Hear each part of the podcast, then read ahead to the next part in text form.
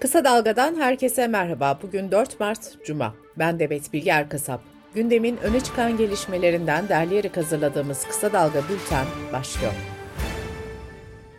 Rusya'nın Ukrayna'yı işgali sürerken Herson kentinin Rus güçlerinin kontrolüne geçtiği Ukrayna tarafından da doğrulandı. Birleşmiş Milletler Mülteciler Yüksek Komiserliği, Rusya'nın saldırılar düzenlediği Ukrayna'dan son 7 gün içinde 1 milyon kişinin kaçtığını açıkladı. Ukrayna Devlet Başkanı Zelenski, Rus saldırılarına karşı oluşturdukları savunma hatlarının şimdiye kadar dayandığını söyledi. Zelenski, özgürlüğümüzden başka kaybedecek hiçbir şeyimiz yok ifadesini kullandı. Rusya Dışişleri Bakanı Lavrov, Batı'yı nükleer savaş konusunda panik yaratmakla suçladı. Rusya Dışişleri Bakanlığı sözcüsü Zaharova ise Moskova'nın Batı'dan benzeri görülmemiş bir bilgi terörüyle karşı karşıya olduğunu ve bu saldırının dünya kamuoyunu yanlış bilgilendirmeyi amaçladığını savundu. Hollanda'nın Lahey kentindeki Uluslararası Ceza Mahkemesi 39 üye ülkenin başvurusuyla Ukrayna'da savaş suçu, insanlığa karşı suç ve soykırım iddialarına ilişkin soruşturma başlattı. Uluslararası Ceza Mahkemesi savcısı Karim Han, soruşturmada kanıt toplama işlemlerinin başladığını belirtti.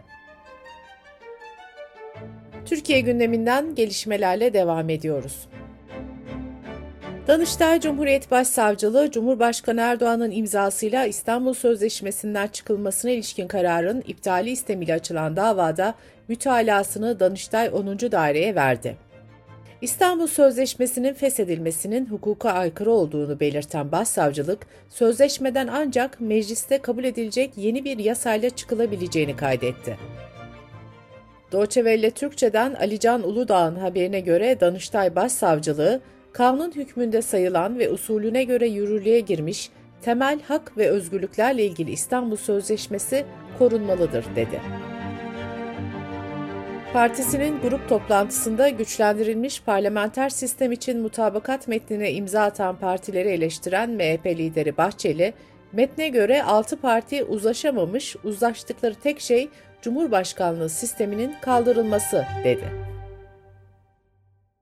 Zeytinlikleri maden sahasına çevirmenin önünü açan yönetmeliğe tepkiler sürerken peş peşe dava haberleri de geliyor.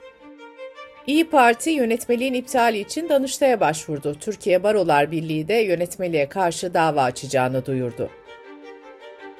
Sanatçı Tarkan, zeytinlik alanların Enerji ve Tabi Kaynaklar Bakanlığı'nın maden yönetmeliğinde yaptığı değişiklikle madencilik faaliyetlerine açılmasına tepki gösterdi.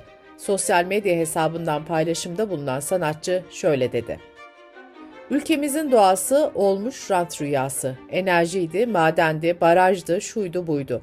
Doğamız geri dönüşü olmaksızın yok ediliyor. Yıllardır gözlerini diktikleri zeytinliklerimizi feda etmek var şimdi sırada. Doğamızı savunmak, korumak görevimizdir. Sağlık Bakanı Fahrettin Koca önceki gün normalleşme kararlarını açıklamıştı. Salgın dönemindeki yasaklardan biri de gece yarısından sonra müzik yayını ile ilgiliydi. Bakan Koca bu konuda bilim kurulu kararı olmadığını belirterek yasağın yakında kalkacağını düşündüğünü dile getirmişti. İçişleri Bakanı Süleyman Soylu da müzik yasağının kaldırılmasına ilişkin bir açıklama yaptı. Soylu, Kültür Bakanlığımız ve Sağlık Bakanlığımızla konuyu değerlendireceğiz dedi. Sırada ekonomi haberleri var. Türkiye İstatistik Kurumu Şubat ayı enflasyon oranlarını açıkladı. Buna göre temel gıda ürünlerinde KDV'nin %8'den %1'e düştüğü Şubat ayında gıda fiyatlarında aylık bazda %8.41'lik artış yaşandı. Açıklamaya göre tüketici fiyat endeksi Şubat ayında bir önceki aya göre %4.81 arttı. Yıllık artış ise %54.44 olarak kaydedildi. TÜİK verilerine göre üretici fiyatlarındaki yıllık artış ise Şubat ayında 27 yılın rekorunu kırarak %105 oldu. Akademisyen ve ekonomistlerin oluşturduğu enflasyon araştırma grubunun araştırmasına göre Şubat ayı enflasyonu %5.44 artarken yıllık enflasyon %120.80 oldu.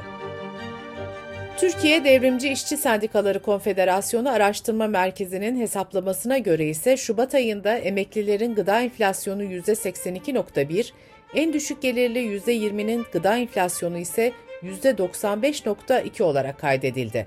Fiyatlardaki artışın süreceğine işaret eden Diskar, asgari ücretin yeniden belirlenmesini talep etti. Akaryakıta dün yeniden zam geldi. Benzinin litre fiyatına 53 kuruş, motorinin litre fiyatına ise 1 lira 33 kuruş zam yapıldı. Benzinin litresi İstanbul'da 17 lira 99 kuruşa, Ankara ve İzmir'de ise 18 liranın üzerine çıktı. Ankara ve İzmir'de motorinin litre fiyatı 19 lirayı aşarken İstanbul'da ise 18 lira 93 kuruş oldu. Benzinin litre fiyatına önceki gün 88 kuruş, motorinin litre fiyatına da 1 lira 51 kuruş zam yapılmıştı. Rusya'nın Ukrayna'ya saldırmasıyla başlayan savaş Türkiye'nin ham yağ ithalatını vurdu. Ham ayçiçek yağı Azak Denizi'nde bulunan Rostov limanından yükleniyor. Rusya, Türkiye'nin 15-16 gemisini burada bekletiyor. Dünya Gazetesi'nden Ali Ekber Yıldırım'ın haberine göre Bitkisel Yağ Sanayicileri Derneği Yönetim Kurulu Başkanı Tahir Büyükhelvacıgil, Ticaret Bakanlığı İthalat Genel Müdürlüğü'ne gönderdiği yazıda şöyle dedi. Ülkemizin stokları market rafları dahil Mart sonu veya Nisan ortasına kadar yetecek düzeydedir. Hali hazırda sektörümüzün Rusya ve Ukrayna siparişli 15-16 adet gemisi Karadeniz limanlarında beklemektedir. Fiyat endişesini bir tarafa bırakmış, ham madde bulamama noktasına gelmiş durumdayız. Cumhurbaşkanı kararına göre Ukrayna'dan ithal edilen tarım ürünlerinde sunulması gereken sertifika ve belgeler Türkiye'de gıda arz güvenliğinin sağlanması ve gıda ürünlerine erişimde sorun yaşanmaması için Ukrayna yetkili otoriteleri tarafından yeniden düzenlemeye başlanıncaya kadar aranmayacak. Rusya'nın Ukrayna'ya yönelik işgali sonrası gelen yaptırımların ekonomi üzerindeki etkilerini gerekçe gösteren kredi derecelendirme kuruluşları Fitch ve Moody's, Rusya'nın notunu çöp seviyesine indirdi. Covid-19 gelişmeleriyle bültenimize devam ediyoruz. Türk Tabipleri Birliği Merkez Konseyi ve Pandemi Çalışma Grubu Sağlık Bakanı Fahrettin Koca'nın açıkladığı normalleşme kararlarına tepki gösterdi. Profesör Doktor Oğuz Kılınç kararları virüse serbest dolaşım hakkı olarak niteledi. Doktor Levent Akyıldız da Sağlık Bakanı'nın bireysel sorumluluk safhasına geçiş vurgusunu kamunun yükümlülükten kurtulma çabası olduğunu dile getirdi. Türk Tabipleri Birliği Merkez Konseyi Başkanı Profesör Doktor Şebnem Korur Fincancı tarafından yapılan açıklamada da şöyle denildi.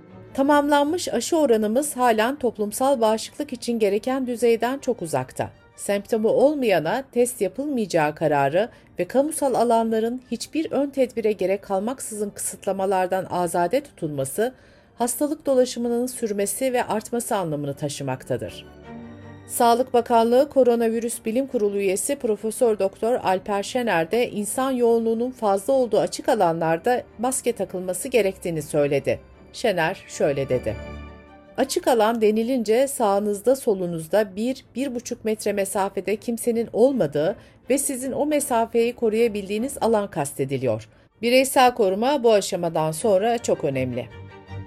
Milli Eğitim Bakanlığı koronavirüs nedeniyle okullarda iptal edilen etkinliklere belirlenen kural ve esaslara uygun tedbirler alınarak izin verileceğini açıkladı. Türkiye Futbol Federasyonu normalleşme sürecinde yeni kararlar açıkladı. Buna göre maçlara girişte HES kodu sorgulaması yapılmayacak. Bu değişiklikle birlikte ayrıca stadyumlarda uygulanmakta olan 12 yaş sınırı da kaldırılacak. Dünya Sağlık Örgütü, korona pandemisinin başladığı 2020 yılında dünya çapında anksiyete bozukluğu ve depresyon vakalarında %25'lik artış kaydedildiğini bildirdi. Bültenimizi kısa dalgadan bir öneriyle bitiriyoruz. Oxford Üniversitesi öğretim üyesi Dr. Emre Eren Korkmaz, Genç Bilimciler Anlatıyor kitabının yazarlarıyla çalışma alanlarını konuşuyor. Genç Bilim'de Harvard Üniversitesi'nden Dr. Burcu Erdoğan, rejenerasyon mekanizmasını anlatıyor.